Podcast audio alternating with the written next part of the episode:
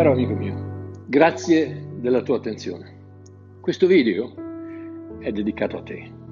Prima di tutto voglio chiederti scusa per tutte le accuse e sì, gli insulti che probabilmente ti sono stati lanciati nel corso degli anni, solo perché non sei d'accordo con le convinzioni di un gruppo di persone che, tristemente, pur definendosi cristiani, hanno capito ben poco della vera personalità di Dio. Purtroppo quello che succede di solito, dopo aver dovuto ingoiare tutti quei rospi, è che si decide di identificare queste persone con il loro Dio. Non farlo, ti prego. Dio non è bigotto, disinteressato e soprattutto non giudica nessuno. Sì, sì, mi hai sentito bene, non giudica nessuno. Gesù stesso lo ha confermato quando ha detto sono venuto per salvare il mondo, non per giudicarlo. Oh, farò del mio meglio per cercare di convincerti dell'amore smisurato che Dio ha per te. Per incominciare vorrei farti quattro dichiarazioni. La prima è Dio ti ama così immensamente che ti ha lasciato libero di comportarti come vuoi e di trattarlo come vuoi. La seconda, Dio ha già perdonato tutti i tuoi peccati e non ti ritiene responsabile di ciò che stai facendo. La terza, Dio ha preparato per te una vita meravigliosamente abbondante e te la sta offrendo. Tutto ciò che devi fare è accettare il suo dono. E la quarta, Dio è buono e non è responsabile per tutto il male che esiste al mondo. Dio ti ama così immensamente che ti ha lasciato libero di comportarti come vuoi e di trattarlo come vuoi. Qualsiasi cosa che cerca di controllare, manipolare o forzare non è amore. Qualsiasi cosa che ti chiude in una gabbia di sottomissione non è amore. Dio è amore e desidera essere amato dalle sue creature. Dio non ha creato robot che devono ubbidire ai comandi dati da microchip impiantate nella mente dell'uomo. Dio ha creato l'uomo libero di scegliere. Ecco perché, amico mio, in questo momento tu sei libero di scegliere.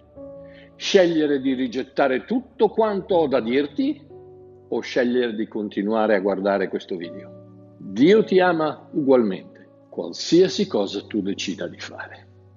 Dio ha già perdonato tutti i tuoi peccati e non ti ritiene responsabile di ciò che stai facendo. L'Apostolo Paolo, nella sua seconda lettera alla Chiesa di Corinto, dichiara senza la minima ombra di dubbio Dio ha riconciliato con sé il mondo per mezzo di Cristo, senza addebitare agli uomini i loro peccati. Prima di morire sulla croce, Gesù stesso gridò, Padre, perdonali, perché non sanno ciò che stanno facendo.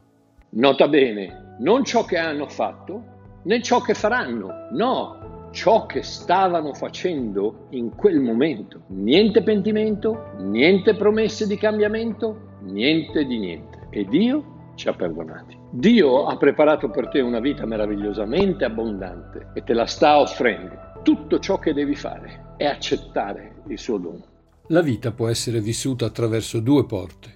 La prima è la porta della ricompensa, la seconda è la porta del dono. Ciò che ti aspetta dall'altra parte della porta della ricompensa è nella maggior parte dei casi prevedibile è sempre coerente con l'impegno ed il merito della persona. La porta del dono, invece, si apre su opportunità che vanno al di là di ogni limitazione dovuta all'abilità o pregio individuale. La religione entra sempre dalla porta della ricompensa. La grazia di Dio entra sempre attraverso quella del dono. La Bibbia dice che una vita realizzata, felice, piena e abbondante è il risultato di dire sì all'offerta del dono di Dio. Sì, parte di questa incredibile offerta è il paradiso.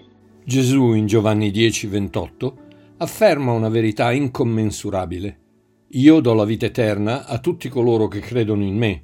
La mia promessa è che non moriranno mai e che nessuno li potrà mai portare via da me. In queste poche parole c'è tutta la certezza di un Dio pieno di grazia, che promette la vita eterna a chiunque gliela chieda. Dio è buono e non è responsabile per tutto il male che esiste nel mondo. La scrittura ci assicura nella prima lettera di Paolo al suo figlioccio Timoteo che Dio vuole che tutto il mondo sia appagato, sano, felice e che possa essere tranquillo economicamente. Purtroppo il nostro pianeta è stato contaminato da scelte sbagliate, malvagie e controproducenti che gli uomini hanno fatto fin dall'inizio dei tempi. Questo ha prodotto un mondo pieno di batteri, virus, germi e bacilli di ogni tipo che attaccano la salute e causano malattie e infermità.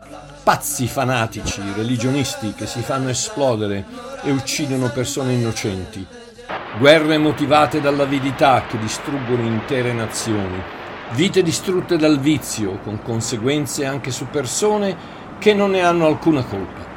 Cupidigia, folle per il denaro che porta a fare del male agli altri per poterne avere sempre di più. No, lo stato del nostro pianeta non è colpa di Dio, è colpa nostra. Il futuro è come un vento che ti raggiunge alle spalle carico dei semi delle tue scelte. Sì, Dio è buono, ma il prodotto delle nostre scelte a volte è letale.